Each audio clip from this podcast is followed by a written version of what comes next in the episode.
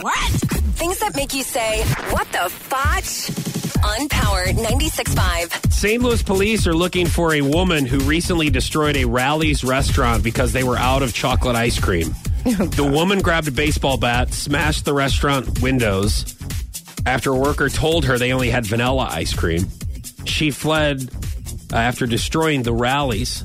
Cops were unable uh, to get her, so they have posted some surveillance videos of the woman in St. Louis at the Rally's. Let me tell you something. There comes a certain time of the month where you need chocolate and vanilla is not an option. And so if you don't have chocolate, someone's getting hurt. Okay. Okay. Well, then here's what I tell you.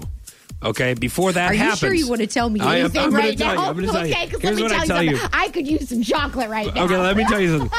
Then you need to pre-plan for those moments. Whenever you're nicer, the, let's just say, let's just go back in time. All right, get your Okay. DeLorean, hit 88, and let's go back to next week to where you're nice and you're level-headed. Uh-huh. That's when you buy your chocolate ice cream. If you know chocolate ice cream makes you happy, or whatever makes you happy the week after, Yeah. then you pre-plan for it. No, and don't beat up do a that? Rally's.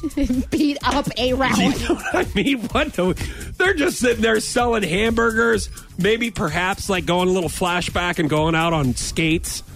You know, having you know Okay, having here's chocolate milkshake. Well, excuse What's- me, not a chocolate milkshake. Yeah, milkshake yeah, it's a vanilla milkshake. And this poor lady's on skates and she gets On hit with a baseball bat.